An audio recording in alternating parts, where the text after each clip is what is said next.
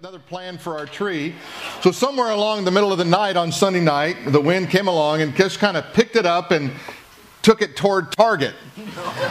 and so uh, the tree didn't last, and, uh, but we got our tree lighting out of it. We got a couple of days of pretty and, and fun. But uh, what a great night. If you weren't here for our Christmas uh, celebration with, uh, with the city, it really was a great night where we, we had about a thousand people on this campus. We had uh, sleigh, we had horse-drawn carriages. We had a snow field that lasted about four days, thankful to our cold California weather of 50 degrees. But, um, but what a great, what a, just a great moment in time. And the thing that we, uh, that we do around this time of year is think about what God's doing in our life. Just, uh, just last month, we were with some friends of ours who attend here. Randy and Teresa Adams are over here on my right. Uh, we were at USC Hospital, and uh, Teresa was having uh, some major surgery. She was having a triple bypass and a valve replaced due to cancer she had when she was 14 years old, and just that radiation, that ongoing kind of process of life and challenges. And, and it was really an interesting kind of time uh, for us, and it was just a little piece of it, but for them, a really big pre- piece of it. Uh, I, I, asked Randy last night to remind me about that one night on November 11th, and this is what he wrote. He said, I prayed uh, with the doctors and uh, on, on 11 11, and after I prayed, the nurse came in and said that her sister had just sent her a picture from Kona, Hawaii. Nurse had uh, wanted to let us know that the cloud picture was taken during my prayer, and I want to show you that picture.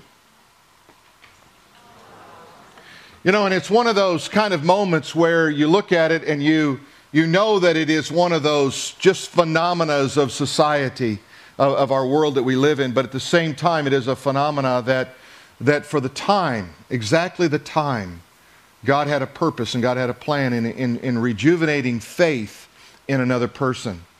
And it's a great reminder for us that everything in our life happens according to God's time. You know, when someone saw the notes when they walked in this morning that I was going to speak, be speaking from the book of Job, they said, This is right what I needed to talk to you about. How many of you feel like at times you're going through some difficult things like Job? You know, you don't have to go through the crisis he went through to that degree to feel like somehow life isn't working for you. Job was a man who thought he was doing everything right. He was honoring God, he was praying, he was trying to, to raise up his family, praying for his family. And life took a really bad turn for him. And it's part of that human condition we live in, and it's also part of what it means to be living in this kingdom of God and under the attack of the enemy. But when we think about our life, if we can step back a moment and say, somehow, what's happening to me or what's happening to my family, what's happening in my world, that God is in control, that God has his arms around that, and things will work out. You know, the Bible tells us that everything that happens in our world, God can work for the good. It's not that everything is good, but God works out all things for the good to them who love him and them who are called according to his purpose. It brings back to our memory this idea that origin determines destination. If you think about the thoughts you think, you think about the way you look into life, the origin and, and where it all starts. And if you start down the wrong road, have you ever noticed how it ends up on the wrong road? If you start on the right road and you say, God, I don't know what you're doing, and I don't know how I'm going to get my way through this mess that I'm in. But God, I know that trusting you, I'm going to get to the right place. I'm going to get to the destination that I need to be at. The other thing is the circumstances are God's tools for your perfection. Circumstances are sometimes really challenging for all of us. And yet, if you think about it, God is using those to bring you into a better relationship with Him and to draw you closer and closer to God Himself. In the book of Job, chapter 22, if you have your Bibles, you can turn there with me. But in Job chapter 22, beginning in verse 21, look what the Word of God has to say. And here's the advice coming from one of Job's friends. And he says, Now acquaint yourself with him and be at peace. Now, as far as we know, Job knew God and knew God well. And yet there was something that Job was missing. And we know that because in the last chapter of Job, it tells us that, that Job says, You know, I've heard of you with the seeing of the eye, but, or with the hearing of the ear, but now my eye sees you. Job recognized at the end of his trial, at the end of that crisis in his life, that there was something about God he didn't know.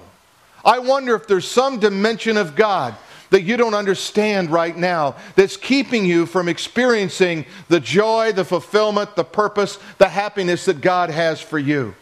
He said, when we acquaint ourselves with Him, when we really know this God that we talk about, it says we can be at peace.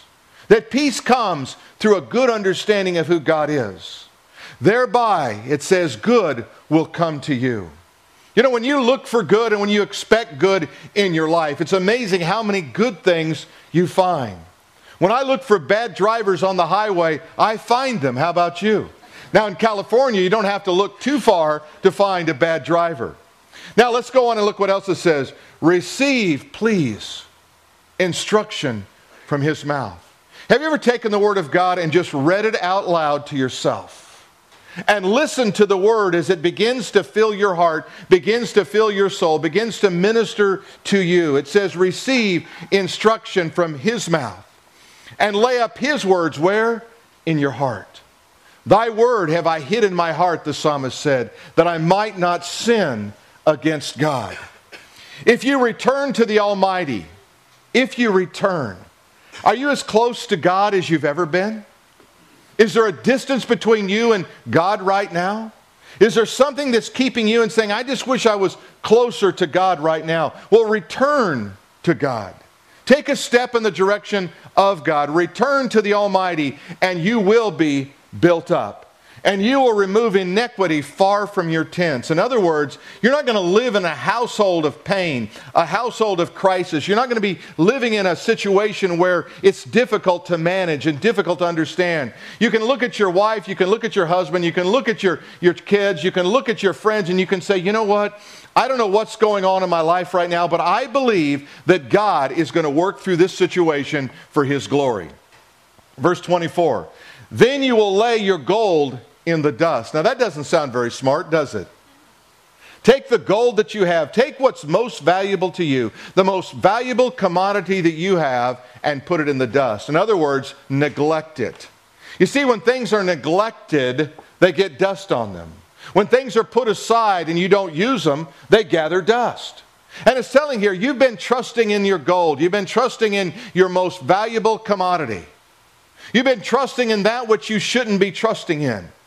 It says, If you will lay your gold in the dust, and the gold of Ophir among the stones of the brooks, yes, the Almighty will be your gold and your precious silver.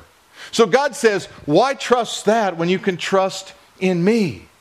Why put all your confidence there when you can put all your confidence in me?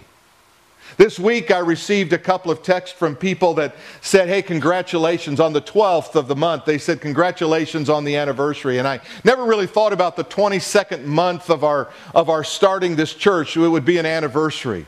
But I suppose every month you celebrate. In fact, when you have a, a little infant, you know, have you ever noticed how they're, they're 14 months, they're 21 months, they're 28 months, and somewhere along the line they start measuring in years. I wonder if we would all just change up and everybody calculate your age on months and say, How many months are you? Oh, I'm about a thousand months old, you know, or whatever. But you think about it, isn't it interesting how we look at life like that? How many months old are you? There's something young about when we put it into months. There's something that's, that revitalizes us when we put it into months. And it says, but it says, if you will take your gold and you will put them aside, then you will have your delight in where? In the Almighty God and you will lift up your face to God. You ever been ashamed to look at God? You ever feel like there's barriers between you and God? Do you know that most of the barriers between you and God He didn't put there? You did. Do you know that He doesn't break down the barriers you erect? He waits for you to take them down. Now think about that. You put up a barrier and say, I don't think God loves me. God never said that. I don't think God is on my side. God never said that. And he's not going to break that barrier down except by instruction in his word. But if you'll take that barrier and say, Well, I don't know if God's for me or God loves me or God's favor on me, just say, No, God's favor is on me, God's love is on me, and I trust in God. Then you will lift up your face, it says to God, and you will make your prayer to Him. You know, when you're, when you're not ashamed, you can look God in the face and pray. God takes away our shame. He will hear you, and you will pay your vows. Verse 28. You will also declare a thing, and it will be established for you. Now, this is a really interesting thing that, that Job is told. If you will take and declare something before God, say, God, this is what I'm trusting you for, it says it will come to pass. Put it out before God. I was reading in some of my journal notes about that are about three or four years old, and it's amazing. I read them to my wife this morning. I said, Let me read this. She said, When did you write that? And I told her I wrote it like three or four years ago, and she said, It's amazing how what you wrote then, which was not a reality, has become a reality today. And maybe sometime later we'll share some of those with you and you can see what I'm talking about. But it says here that you declare a thing, it will be established for you. Parents, can I say this? If you say something negative about your children, don't be surprised if it becomes a fulfillment in their life. The words of our mouth, Proverbs 18 says, they're either life or they're death. Are you speaking life into your children? Well, why? I don't say it to their face. You're still speaking the word. See, our words are powerful. God created the heavens and the earth with the word of his power. God reveals himself through the word. Jesus is the living word. I was in a conversation with someone just recently, and I didn't really know them very well, and they started talking about someone that I knew, and they were putting that person in a negative line. And I, I, just, uh, I just tried to say, how do I transition out of this gracefully? And you know, it's hard sometimes. You can't just say, hey, you're negative, go away. And so I just said, hey, boy, it's great to meet you guys, and reached out and shook their hand. And I said, Was that erupt, uh, kind of uh, uh, uh, abrupt? And to my wife later, she said, It was a little bit, but I think they got the idea. But I think, why, can I, why would I sit there and listen to someone be negative about another human being? Why would I not have a, have a, have a, a real culture of honor here where we honor one another and we lift one another up and we walk in the fullness and the faithfulness of God? It says here, when they cast you down, you ever been cast down by someone? You ever been, been kind of put on the shelf by someone? It says, when they cast you down and you say, exaltation will come. That doesn't even make sense, does it? You're down and you're saying, you know, I know that I may be down now, but I'm going to get up later. It may be a difficult time, but things are getting better. It says, then he will save the humble person. You know what God does? God loves it when we're weak and we have to depend on him. And when we're super strong and we think we've got it all handled, God's going, Well, if you've got this one, I'll just take my hands off for a little while and let you do what you want to do. And sooner or later, you'll come back. You'll understand what I'm trying to say to you. But he says, He will deliver the humble person. And then the most curious verse is verse 30. He will even deliver the one who is not innocent. Isn't that a curious verse? It seems like God would not deliver the one who is guilty, He would only deliver the ones who are not guilty. And yet, how many of you here are not guilty? Anybody here? Anybody here without sin? Remember that scene where Jesus shows up and there's a woman caught in adultery and they're all picking up stones, they're getting ready to stone the poor woman? And it says this woman was caught in the very act, and Jesus kneels down and he begins to write something in the, in the dirt. And everybody's kind of looking, saying, What is going on there? What's he doing there? And nobody knows. And I'm sure some of them were trying to lean over and see what's he writing. And maybe he was writing their names. Maybe he was writing their names and their sins. I don't know. But then he said, I've got an idea. The one who is without sin, let him pick up a stone and cast the first stone. And it says, from the oldest to the youngest, they began to leave. Why do you think the oldest to the youngest? Because they looked at their life and said, Why? Look, look how much we've sinned. Look how much we've done wrong. We're not innocent. And it says, He will even save the innocent. Yes, He will be delivered by the purity of your hands. Let's look at this uh, message today around a couple of major ideas. Here's the first one expect good from God. I think most of us live our life like God is not wanting to do good to us. He's wanting to do anything but good to us or for us. You know, that began in the garden, remember, where, where the serpent showed up and he said to Eve, uh, Well, has God really said? And, and you know, God just want, knows in the day that you eat of it, you'll be like him and you'll know good from evil. And God is a bad God, and uh, you don't want to follow that God. I want you to start to change the way that you think and say, God is a good God, and I trust this good God. I love this word from Bill Johnson. Listen to what he said. There must be an aspect of the Christian life that is impossible without divine intervention. If your Christian life is explainable, why is that? If you can live your life apart from the work of the Holy Spirit, if you can live your Christian life apart from faith and trusting God, is it really the Christian life? He went on to write this that key, there must be something without, impossible, without divine intervention that keeps us on the edge and puts us in contact with our true calling. You know what it means to be on the edge with God? To say, God, I don't know how you're going to do this. I don't know how you're going to come through, but I'm going to live my life on the edge, God, because what else am I going to do? Who else am I going to trust? When you run out of resources, when you run out of people, when you run out of help, when you get to the end of your rope, you say, Now, God, what are you going to do? And God is ready to come to action. You've got to have that dimension in your life.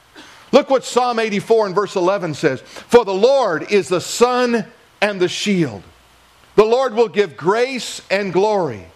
No good thing, no good thing will he withhold from them that walk uprightly. God's not keeping anything from you. Walk with Him, and God will bless you along the journey. Don't settle for good enough. You ever settled for just good enough? People, I, I, see people in all kind of miserable situations. They're in bad relationships. They're in, they're in bad jobs. They're in bad all kinds of things. And I go, well, how you doing? Well, you know, I'm just, it's okay. It's just, I'm just settling. I took my wife's car to the car wash last night, and there's a guy there that he kind of runs it, and he's the same guy I see all the time, and he's always uh, uh, talking to me and saying stuff, and he's kind of funny. I say, uh, How's your day going? He said, Be better if I had a new wife. I said, Well, I bet she's saying I'd be better if I had a new husband. He said, Well, that'd be okay too, either way. and I think, you know, just this guy thought his, his whole life would be better with a new wife. And I'm sure if he got a new wife, he wouldn't take very many months, and I'd pull up and I'd say, How you doing? Man, I like my old wife. Really miss her. You know, it's like the grass is always greener, isn't it? And you get over there, then you get a water bill, and you go, Oh my gosh, this isn't working out at all. The other thing is, don't fake your faith. Don't fake your faith. You ever faked your faith? People say, How you doing? I'm just trusting God. And deep down inside, you're going, I'm not trusting anything or anybody. God has done me dirty. I, I don't know what to do. Or you want to put on this, this Christianese kind of look. You know what I'm talking about? People go, oh, how you doing? I'm just smiling, I'm just praising God, you know. And, and usually it kind of, that Christian fake, the faith kind of starts about when you get out of the car. You know, you drive up here and you're, maybe you're having little discussions with your kids about how life is supposed to work and not work and how, what they're doing and not doing. And all of a sudden, it's amazing. It's a miracle of God because the minute you get out of your car, all of a sudden this Christianese smile comes on your face and you go, Look at me, I love Jesus. Now, why is that? Because you fake your faith. We have to live out our faith in a powerful way and know, God, without you, I can't do anything. There is no hope for me without you. Also, don't stay where you are. Wherever you are spiritually, determine today, you're not going to stay there. You're going to move forward with God. You're going to take up the, the call of Jesus and take up the cross of Jesus and say, Jesus, wherever you lead me, that's where I'm going to go. I'm going to trust in you, God, with all of my heart, all my mind, all my soul, and all of my strength. I'm not going to give up on you, God. You see, fear is an invitation to boldness. When you fear something, it is God's invitation to be bold in God. It is always available if you want it. Fear is always on the counter. You ever notice you go into Starbucks and you're standing there and they've got like little sugars and all those kind of little stir sticks? They're always available. And if they're not, you just say, hey, we're out of stir sticks over here. And they come over and they put it in there. Fear is the same way. Satan has a little kiosk. And in his kiosk is fear and doubt and discouragement and all those other kind of random things that destroy your faith. It's always available. And if, if the counter runs out of fear, Satan's quick to go, let me supply you a little bit more fear. Let me just amp your life up just a little bit more. You have to take and put God's word into your life. You have to be powerful in the Lord Jesus Christ. You see, the Bible says in Proverbs that the wicked flee when no one is pursuing, but the righteous are as bold as a lion. Paul wrote to Timothy and said, God has not given us a spirit of fear that we fall back into, but one of love and power and of a sound mind. You see, what we have to do is we have to trust in God. When fear comes, you look it in the face, say, This is a wonderful invitation for boldness. We want to develop the kind of trust that is without borders. There's no borders out there. We're just going to keep trusting God, trusting God, trusting God. That stands out in the face of fear and laughs at the sheer impossibility of what we're trusting God to do in our life, in our situation. We're going to just look fear in the face and say, Thank you, God, for fear. And guess what? When you do that, the enemy begins to run and hide. Say, well, I can't get this guy. Also, another big idea in this message is release your shame. I can't believe how many men I talk to live a life of shame. They say, you know, I just don't read my Bible much. I just don't live, I don't, you know, I'm not, I don't love my wife enough. I'm not spending enough time with my kids. Hey, you know what? Do you think that helps? Do you think reinvesting the bad thoughts into your life is going to help your relationship with your family? You think it's going to lift you up, as the psalmist said, He lifted me up out of the miry clay, He put my feet on solid ground? It's not going to do that. It's going to bring you back down into the pit. Look in Job 22 and verse 25 through 27. The Almighty will be your gold and your precious silver. Then you will have delight in the Almighty. And lift up your face to God, and you will make your prayer to Him, and He will hear you, and you will pay your vows. And God wants to remind us of our identity. We have an identity in Jesus Christ. You know who you are? You're a child of the living God. You know that Jesus Christ died for you. When he hung on that cross, he thought about you. Every sin you ever would commit in the past, in the present, in the future, he thought about you and he paid the penalty, not just to take away the sin, but to take away the shame that's associated with that. We also want to think about our delight. What are you delighting in? Delight in God. You say, Well, I don't feel like it. Doesn't matter. Say it anyway. You'd be surprised when you just say, God, I just want to delight in you today. My life might be falling apart, but God, I'm delighting in you. I'm trusting in you. Whatever you do, God, that's what I'm going to do. And God, I'm going to trust you for my future. Trust your future to God as well. Say, God, I don't know where I'm going, but I'm going with you. I don't know how it's going to come out, but I'm going with you. Up and down and around and around, I refuse to doubt in God. I'm going to trust in God. And then declare your God given destiny every day of your life. God, I am a child of the king. Look at Job chapter 22 and verses 28 and 29. He says, You will declare a thing. If I were you right now, I'd take a pen or I'd take out my tablet, I'd take out my phone, and I would write myself a note. I'm going to declare where I want God to take me tomorrow. I want to declare my future today.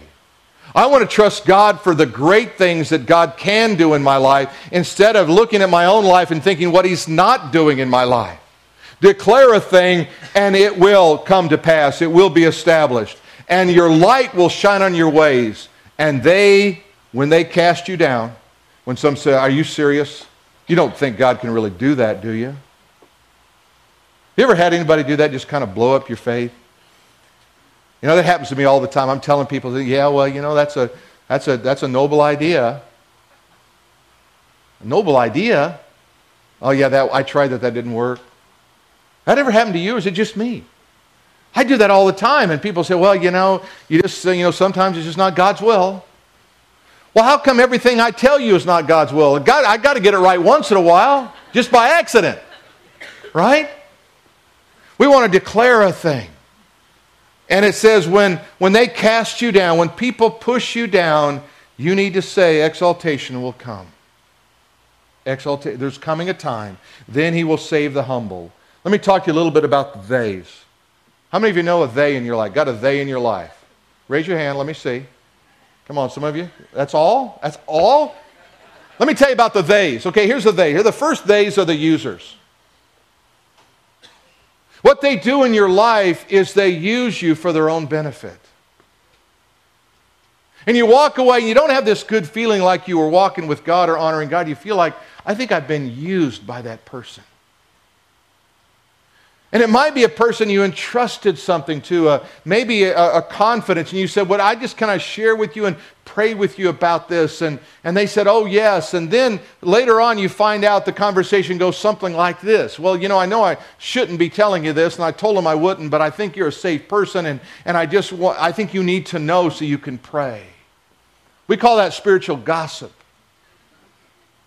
Because you really, the intent of your heart is not pure. There are the users in our life. Then there's also those who are the smoozers. They just come up and they just, man, everybody is good. Man, I just want to talk to you. And sometimes they're so sincere. They look at you, guy, I just, oh, you know, I just, I want to be your friend and I love you. And later on, you find out they're not your friend. They're the theys in your life. You know what Job would find out at the end of his life? There was only one he could fully trust. You know who it was? It was God. It was God. You've maybe heard me refer to one of the books that will never be written, I suppose, because I've started it probably 10 years ago and I still haven't finished it, but it's called Five Relentless Friends. And I said, you know, if here's a theory. If a man could live and die with five relentless friends who would always be there for him, would always have their back, he would be the richest man on planet Earth. I've talked to man after man after man, and I've said, You have five relentless friends, and I've yet to have one person say, I've got five. I've heard them say three and four, but never five. Or they start out and say, oh, yeah, I got five. And then they go, well, maybe, man, maybe I got three. Now think about that. We live in a culture where we don't have necessarily five people who, we could st- who would stick to with us by, in any and every circumstance. And I'm not saying agree with what you do. I'm saying people who would be there for you in any and every circumstance. Then they're the discouragers, and they just bring you down. One of the guys that I love to hear preach is a guy named T.D. Jakes. And T.D. Jakes has this statement that he makes about friends. I just wanted to give him credit and I wanted to share it with you. He said, There are those people in your life that are for you. Doesn't matter what you do, in, good, bad, up, down, round and around, they're going to be, they're for you. Then there's those people that are for what you're for. And if you're for something, then they want to be with you because they're for that too. But if they find somebody who's more for that than you, or you stop being for that, then they back off and now they're not for you anymore. They were just for what you're for. Then there are people that are against what you're against. And if you're against something, you say, let's just say you're, oh, well, I'm against uh, uh, this administration, or I'm against this leader, or I'm against this rule, this law, this whatever it might be. And as long as you're against that with them, they're with you. And you're always going to have, and there's nothing wrong with having people that are for what you're for and against what you're against in your life. But when you confuse the two, when you think that somebody is for what you're is really for you and they're really just for what you're for, and you're shocked and you go, I thought you were my friend. And it, it takes your heart away. And what I really want to do is encourage you now just to understand that if you're going to go to the next level in your spiritual life, you have to guard your heart. You have to center God in the middle of what you do, and you have to trust in the Lord. That doesn't make you a skeptic. That doesn't just, shouldn't discourage you about people. You just know that even Jesus only had three Peter, James, and John. He had eight other disciples, but they were more for what he was, a, he was for, and he had one who was against what he was against, and that was Judas Iscariot. He took the three because he could trust them. He brought them on his inner circle, he could trust them. But the amazing thing in John's gospel is he, Jesus says this He fully entrusted himself to no man because he knew what was in man's heart. I want to encourage you to be that kind of a friend to someone who can really trust you. I want you to, to begin to understand that until you center yourself in God, it's not really going to get better for you. 22, 28, declare a thing and it will be established for you. You have to dream bigger, you have to dream bolder, and you have to dream broader. You have to let everything begin to expand in your life and say, God, I am just going to trust you even in the midst of my struggles. Even in the midst of my difficulty, I'm going to trust in the Lord. And you have to make some kind of a positive confession. I've written one. I want you to stand and I want us to say this together confessing before God where you want to go in life. This will be on the screens and you can see it, and we'll just read it together. I will not listen to the voice of the enemy that tries to rob me of my joy. The joy of the Lord is my strength. Today is a day of victory. God is arranging circumstances and bringing people into my path in order to fulfill His divine purpose. I decree that my future is secure. I am a child of the King of the Kings and the Lord of Lords. Satan is defeated in Jesus' name and has no authority over me or my family. I praise you, Jesus, for your blood that cleanses me from all sin. As the band comes to play, let's just bow our heads right now in a moment of worship and, and just asking God to begin to take that positive confession that you might walk in your future. God, I just pray for every person here that they can walk in the future that you have prescribed for them, that you won't, uh, that they won't put a barrier between uh, themselves and you, that the enemy won't be able to grab from them their destiny, their, their heritage that they have in the Lord Jesus. That we just would invite you, Spirit of God, to come mightily and powerfully right now in our midst. God, that you would minister grace to those who are hurting. Father, that you would give hope to those who feel hopeless today. God, we pray that, that relationships that can be mended, God, can be mended. We pray that hearts that can be healed would be healed this morning. We have no doubt that you're working in our midst, God. And God, as we, if we have little to pray about for ourselves, would you just pray for someone in the room? You may not even know their name, and just say, God, would you heal and would you bring hope and would you bring courage to people today? That each one of us might walk in what you have for us. In Jesus' name we pray. Amen.